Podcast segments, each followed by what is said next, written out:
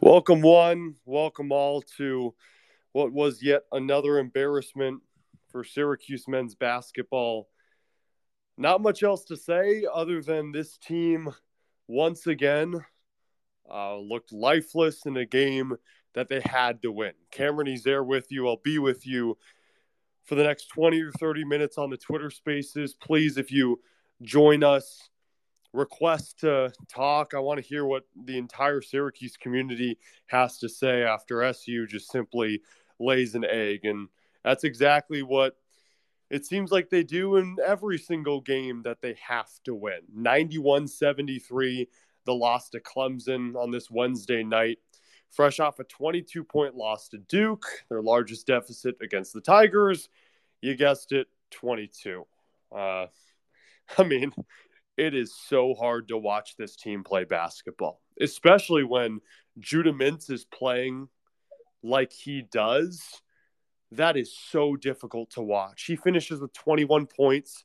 He at one point had five straight made threes dating back to the Duke game. Just overall, looked like the guy that Syracuse needed to possibly pose a comeback. And at one point, it looked like it was to be, right? You're down 11 in the second half, that first half. And we'll talk about that. I know Francesco Simone, another uh, uh, Fizz staffer, just joined the joined the Twitter space, and he'll talk a lot about the first half. But in the second half, Judah Mintz was doing what he could to will the Orange back in it. But uh, this team's just their defense is so abysmal.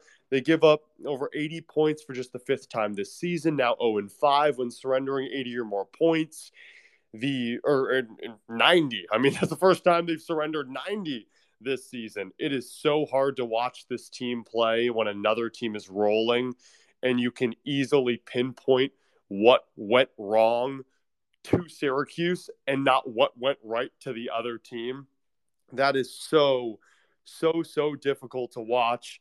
Uh, Francesco, um, I'm giving you permission to speak. Uh, hopefully, it'll connect soon.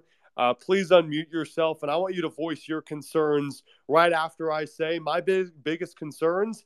Jesse Edwards, he in 30 minutes of basketball, 20 minutes against Duke, the first, uh, sorry, 40 minutes against Duke and 20 minutes against Clemson. So that's actually 60 minutes of basketball. I said it wrong. I put it wrong in the tweet. Jesse Edwards took a total of four shots. Joe Girard, all he can do is curl off screens and pretty much do nothing because of it. I mean, he just traps himself off screens.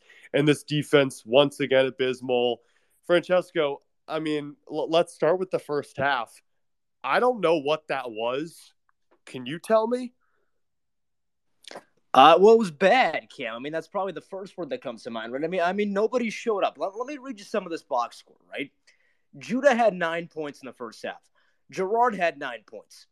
Everybody else combined for about 15. Nobody showed up to this game, and even Joe in the first half. He was three for seven from the field, did make a couple of threes. He wasn't anything special by any means, had nothing except two turnovers besides his points. And Judah was outstanding all night. Maliq Brown, yeah, he was kind of there. Jesse Edwards, a complete no show. I know you mentioned it a little bit, Cam. It's it's disappointing to see. Uh, you, you don't want to say they quit, but I mean, my lord, they just were not engaged today whatsoever. Hey, Francesco, I think we're losing you. Can you hear me? You got me. Yeah, I got you now. Go ahead. Yeah, uh, just that, that that's it, Kim. It's just that they they just did not seem engaged. The offense wasn't moving. The offense was just Judah fadeaway jumpers, Girard hacking up some threes. It was disorganized and it was really painful to watch. You're 100% right, Francesco. I mean, the entire night it was difficult to watch, but yes, in that first half, the only thing that worked and this is this is awful that this is the case was a Judah three, and Judah doesn't even shoot threes. It's not like Clemson is this world beater on defense as Duke had right there, their seven one freshman Dereck Lively, and then Kyle Filipowski at seven feet tall. It was again the same consistent factor of when you put Ben Middlebrooks and PJ Hall down low, both at 6'10 or above, They thwarted Jesse Edwards. He couldn't do anything inside. The paint was completely clogged. Syracuse couldn't make shots. There was a tweet I sent out, and this is probably one of the most embarrassing things I've tweeted out that when Clemson was 6 of 14 from three point range, which is concerning from a defensive perspective if you're Syracuse, the Orange were 6 of 14 from the field. I mean, are, isn't Syracuse supposed to be known for their offense, Francesco? Am I wrong in saying that?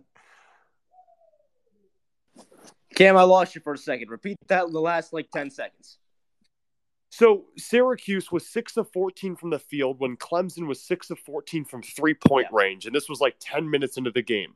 Am I wrong in saying that isn't Syracuse's identity or hasn't it been offense? And this team can't score and they can't play defense either. Yeah, see that that's an interesting point you bring up, and it's it's a big issue that Syracuse has had all season.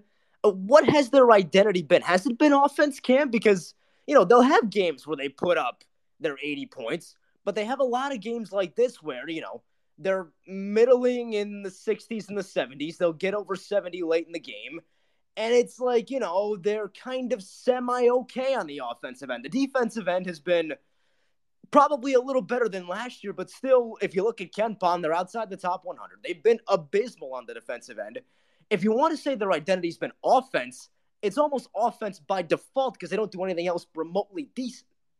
If that makes sense, Cam that does make sense. What I'm saying is their identity's been offense for the last 47 years.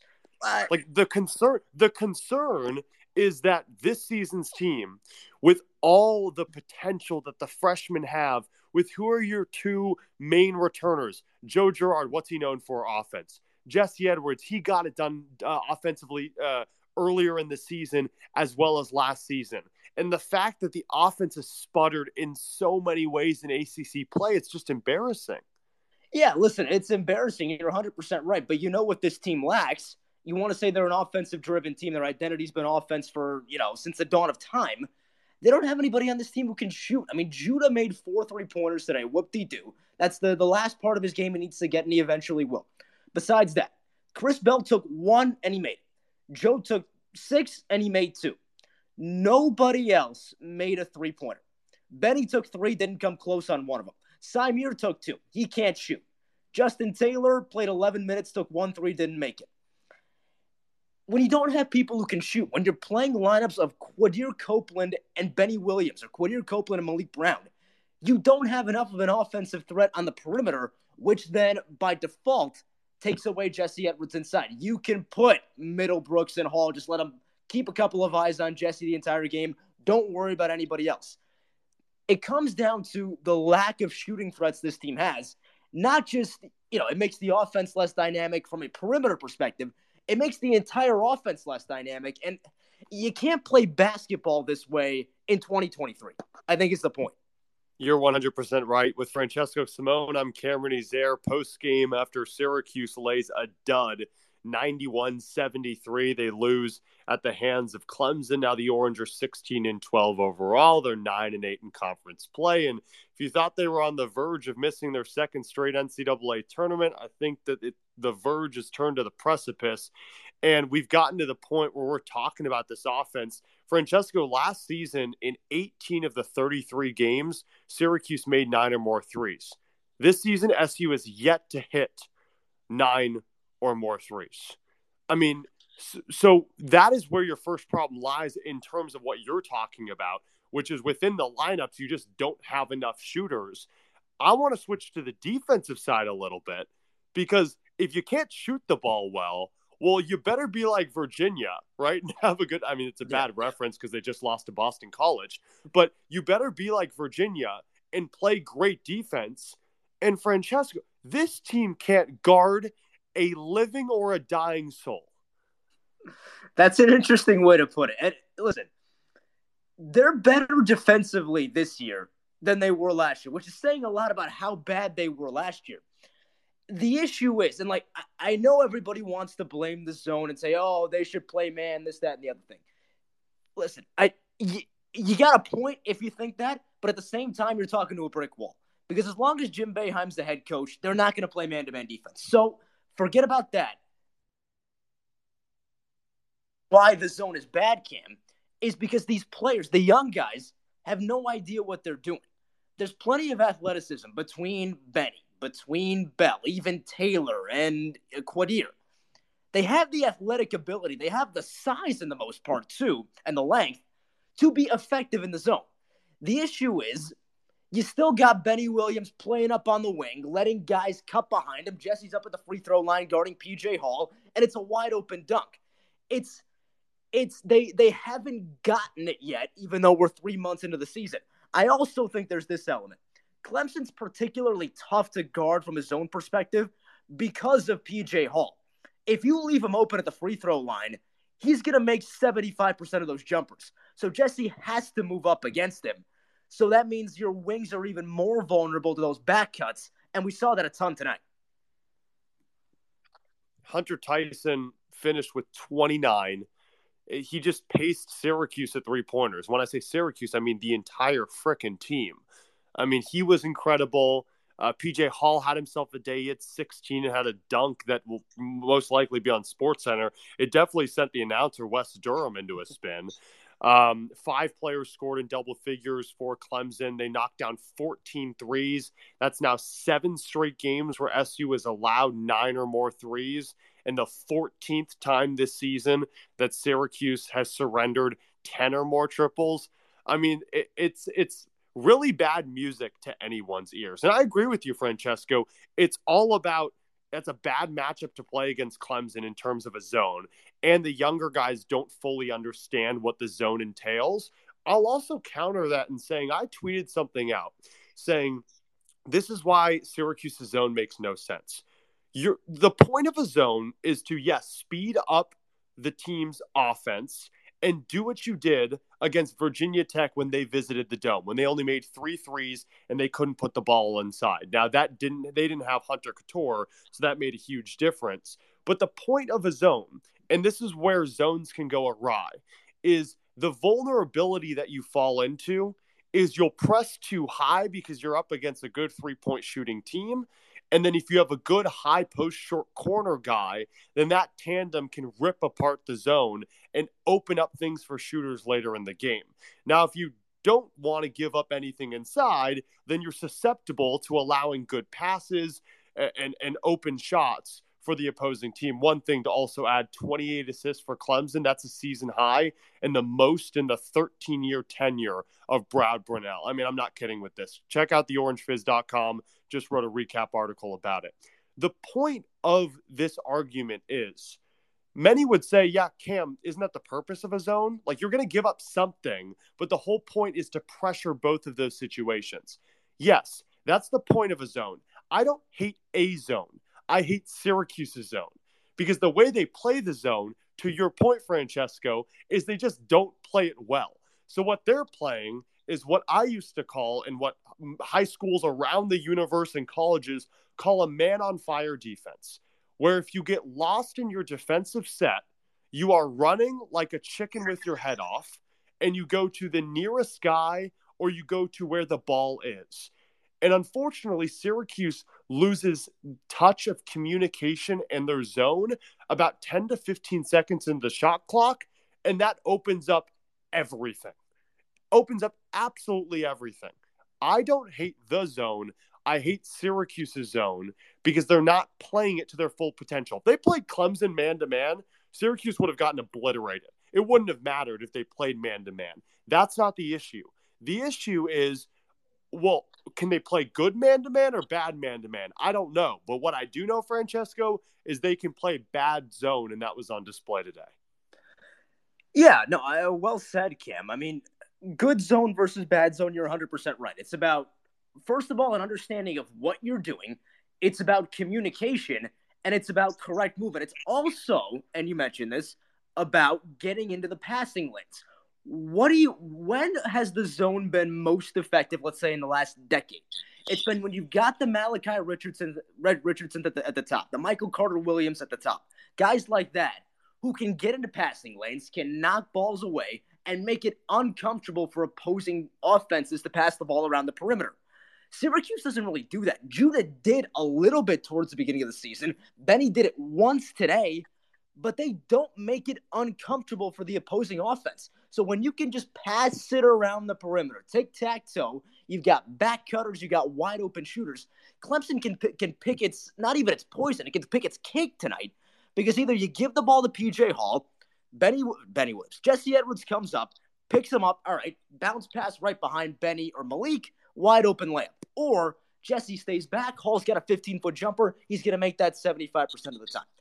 Or there's a wide open shooter, and Hunter Tyson is, you know, he's 25 feet away from the basket, but there's nobody around him. He's one of the best players in the ACC. He's going to make his shots.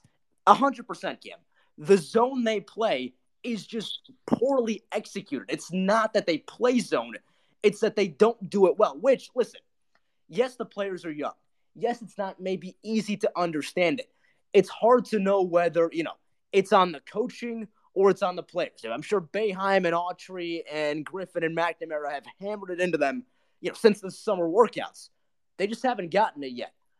That's got to also go on the coaching because how have you not at least figured it out to a point as of now? Cam, it's late February. We're going to the ACC tournament in two weeks. Yeah, great, great point there. 91 73, Syracuse falls to Clemson here on this Twitter space on Orange Fizz. And uh, Pete, I'm glad that you've requested to talk. The floor is yours. You're currently connecting right now. What do you have in mind? What do you want to talk about?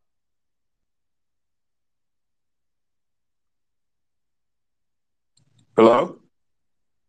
Hey Pete. Oh, hey Doctor, how you doing, man? How oh, doing, doing fantastic. Let's let we're talking about you guys are talking about Syracuse. Well, let's talk talk about them offensively first where are the sets that these guys run? Or are there being are are there any sets being taught? I mean, you have a coach that's been coaching for 40 plus years, and it, it's hard, it's hard to fathom that in this that long of a time that you can't put in any sets for your offensive ball club. I, I don't get it. You already you know that your team can't shoot the ball well. So can we have some ball, some player movement and some ball movement? To make the game easier for for your young your younger players. And then defensively, the zone starts at the top. You have guards at the top of the zone. Judah Judah is doing the best that he at, the best he can. But Joe Girard frustrates me to no end because he doesn't care about defending. He doesn't care about defending. He'll shoot, he'll shoot all day offensively. But if you noticed if you notice, defensively, he is such a liability for this ball club. And again, the zone, it starts at the top. Your two guards start everything. And like like what's what was said earlier, we don't have the long guys that we had before at the top of the zone. We have shorter guys, shorter guards up there now. So they have to be even more active at the top of the zone, and we just don't have that. And and again, it goes back to coaching. It goes back to what is Jim Boeheim doing? And and he's a legend. We get it. The wins, we get it. But this, this is a pattern that's been happening over the past five, six, seven years where it's it's it's not it, it, it whatever he's doing coaching wise is not being effective to those players that they have. Pete, I 100% agree with you. And I, I'm glad you mentioned offensively in the sets because I think that's one thing that's not talked about enough. Yes, coaching, it gets a lot of criticism, but you're right. I mean, as much as you can, your set on defense is the zone, right? You mm-hmm. at least have a little structure, even though it's not that good, right? Right? The zone's not good, but at least you have a little bit of structure so these young guys can understand it. You watch the offense against Duke, you watch it today against Clemson and it's Joe and Judah and have fun. The, the, and that's pretty much it. And and the issue the, the main issue with that is you can give Judah all the freedom in the world. Mm-hmm. He can drive, he can penetrate in the paint, mm-hmm. but unfortunately again, he's a freshman. Right. He's a downhill guy. Right. He won't always keep his eyes up. And it doesn't help when you don't have prolific shooters on the outside. And then Joe just wants to run a two man game with Jesse and yep. he forgets that there's 12 other players on his team and three other players on the floor. So you're 100% right in that facet of your argument. And defensively, again, yes, I agree with you. It falls on the coaching. But then again, how many times can we blame the coaching staff without looking at these players and the individual players outside of Judah, outside of when Joe has a good game, outside of when Jesse plays relatively well? Mhm. I want to start looking at these players and criticizing them because their athleticism is off the charts. They've shown, Exactly. Shown he can score 27. Joe's Mhm. shown he can score 31. Judah's shown he can score 20 on eight different occasions in his frickin' freshman season. Right. And then time and time again, the inconsistency is baffling to me. So I understand what you mean there.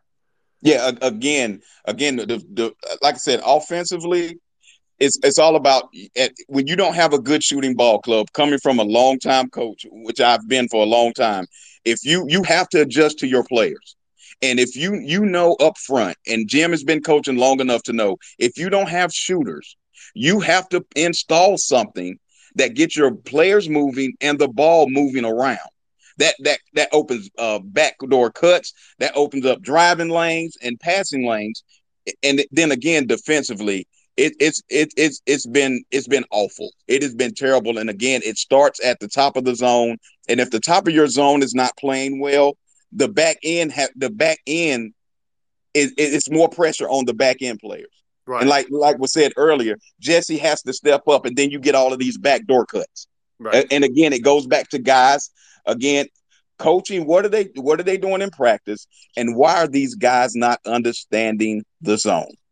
Yeah, and Pete, I don't know what level you coach at, but at any level, and as a coach, I bet Yeah. I bet it irks you when you watch these players on defense not care one bit because there are It, it, moments it, it where they just me. don't move. It, it irks me to no end, and it, it it's just it's it's so frustrating that at, some- at sometimes I just have to turn it because the coach in me is like, guys, what are you not understanding? And then again, it goes back to the coaching staff. Coaching staff, what are you, what are you teaching in practice? What are you teaching, or what are you what are you demonstrating in practice to let these young guys know? Again, because they're young. The, the the the thing that you can do in high school, you can't do on this level. You can't do on this level. So your IQ has to your IQ has to has to expand. And if their IQ is not expanding, we have to we have to look somewhere. We have to look at the coaching. Right. I, I- I agree with you, Pete. 91 73, the loss to Clemson for Syracuse. Ian, I, I know fellow Fizz staffer, I know Francesco, you've been speaking for a little bit. You have any thoughts on anything, Ian? I don't know if you're you're available or just listening in. I'm not 100% sure. I think I'll, I'll get the uh, the little emoticon that pops up saying that you requested to talk. If not, then yeah, I'll just take it. Here's the request. This is what I like to see. Okay, Ian, I knew that. I know that. Or I knew you would have thoughts after the game, and I'm glad you hopped on. So now we've had two Fizz staffers alongside myself. We've had Pete, who gave gave amazing insight from a guy who coaches, so that helps. But Ian, uh, thoughts on? I mean, what the heck that was? Uh, Kim, like I, I've just been in here for a couple seconds, so I don't know what you guys hit on already. But how many times have we seen this this season, man? Feels like every single game. It's Colgate, it's Bryant, it's Virginia Tech, it's Clemson. Uh, you just you can rattle them off, and you get to seven, eight, nine games where teams just open up a can on Syracuse, shooting three after three after three. Like it, it's not that hard anymore. And I've seen some of the post game press conference quotes where Clemson's like, "Yep, all we did was throw it to the middle, and then we knew, as you tweeted out earlier, we'd either have it outside on the wings for three, or we'd have the short corner down low." I mean, it's like it's middle school offense at a certain point. You know that's the spot to beat the zone. And every college coach has their own way of getting to it, and we've seen it done in, in a multitude of ways. But I don't know. I don't know if Syracuse is good enough to play man to man, but at least you force a player to be better than your player, right? You force you Yeah. force someone Yeah, to I agree. your player. With the zone, yes, you I- have length, you have athleticism, some years, but you have a, a bona fide formula if you're an opposing coach. And Pete, you can speak to this uh, just just to beat it. Yeah, I, I mean, I, Ian, I don't know if you got these stats when I threw them out there. And Liam Griffin, fellow Fizz staffer, just hopped in. And Liam, I want you to speak on these stats too, or if you have uh, other things to voice after Syracuse falls 91 to 73. 28 assists for Clemson. That's a season high for now a 20 win team. And during Brad Brownell's 13 year tenure, 13 years at the helm of the Tigers, he has never had a game in his career over 400 games. I think they said it was. It was it was something along the lines that now that I do my math in my head, it's nearly impossible. It was what was it? You said they're lacking. Uh, here, Cam, I got this stat for you too. So yes, Duke, we know Duke is a team of oh one and duns, individual superstars, right? How about Yeah. this? Last year, Duke averaged 25 assists per game against Syracuse, and they had over 20 this year as well, right? and you've got three or four freshmen on the floor at all times for Duke. And yes, it's a talented team, but that's also a team that in front of 30,000 should get rattled, right? Should make some mistakes. They did it for about three minutes, and it was like, ah, yeah, we got it. Wow. I mean, uh, like I said, 13 years under Brad Brownell, they've never had 28 assists. Like th- that, that is a microcosm of what this game encapsulates. On top of the fact, Ian, 14th time Syracuse has allowed 10 or more triples. Now their record's actually not that bad. I think they're like seven and seven when allowing 10 or more because some of them are garbage time triples against teams that only hit threes. Liam, I want you to chime in and uh, and give me your thoughts on. I mean, really, whatever. At this point, we're just spitballing because there's nothing much else to say. Uh, Cam, I mean, Yeah, other than the that open- that was- that was embarrassing. It, Cam, this Clemson team is coming off of a ten point loss to far and away, far and away the worst power conference team in college basketball in the Louisville Cardinals. Louisville picked Clemson apart, and Clemson did the same thing to Syracuse today. And I think Liam, Liam, Liam. Yep. You know how many? You know how many threes that Clemson had against Louisville? I know they had 14 tonight. How many did it have against Louisville?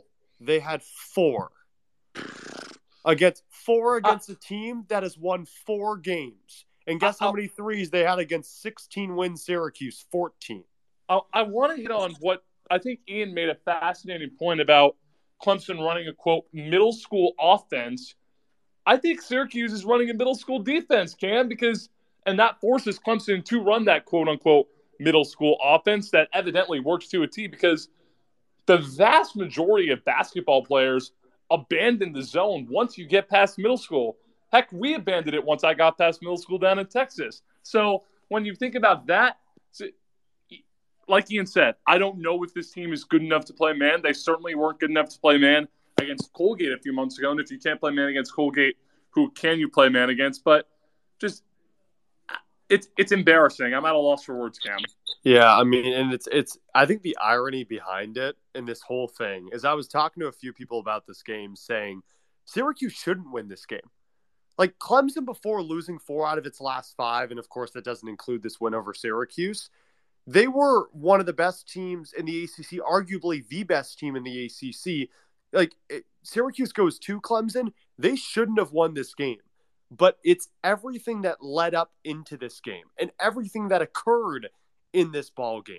It was the three game win streak that hyped up Syracuse fans. It was the dud of a performance in front of 31,000 against Duke.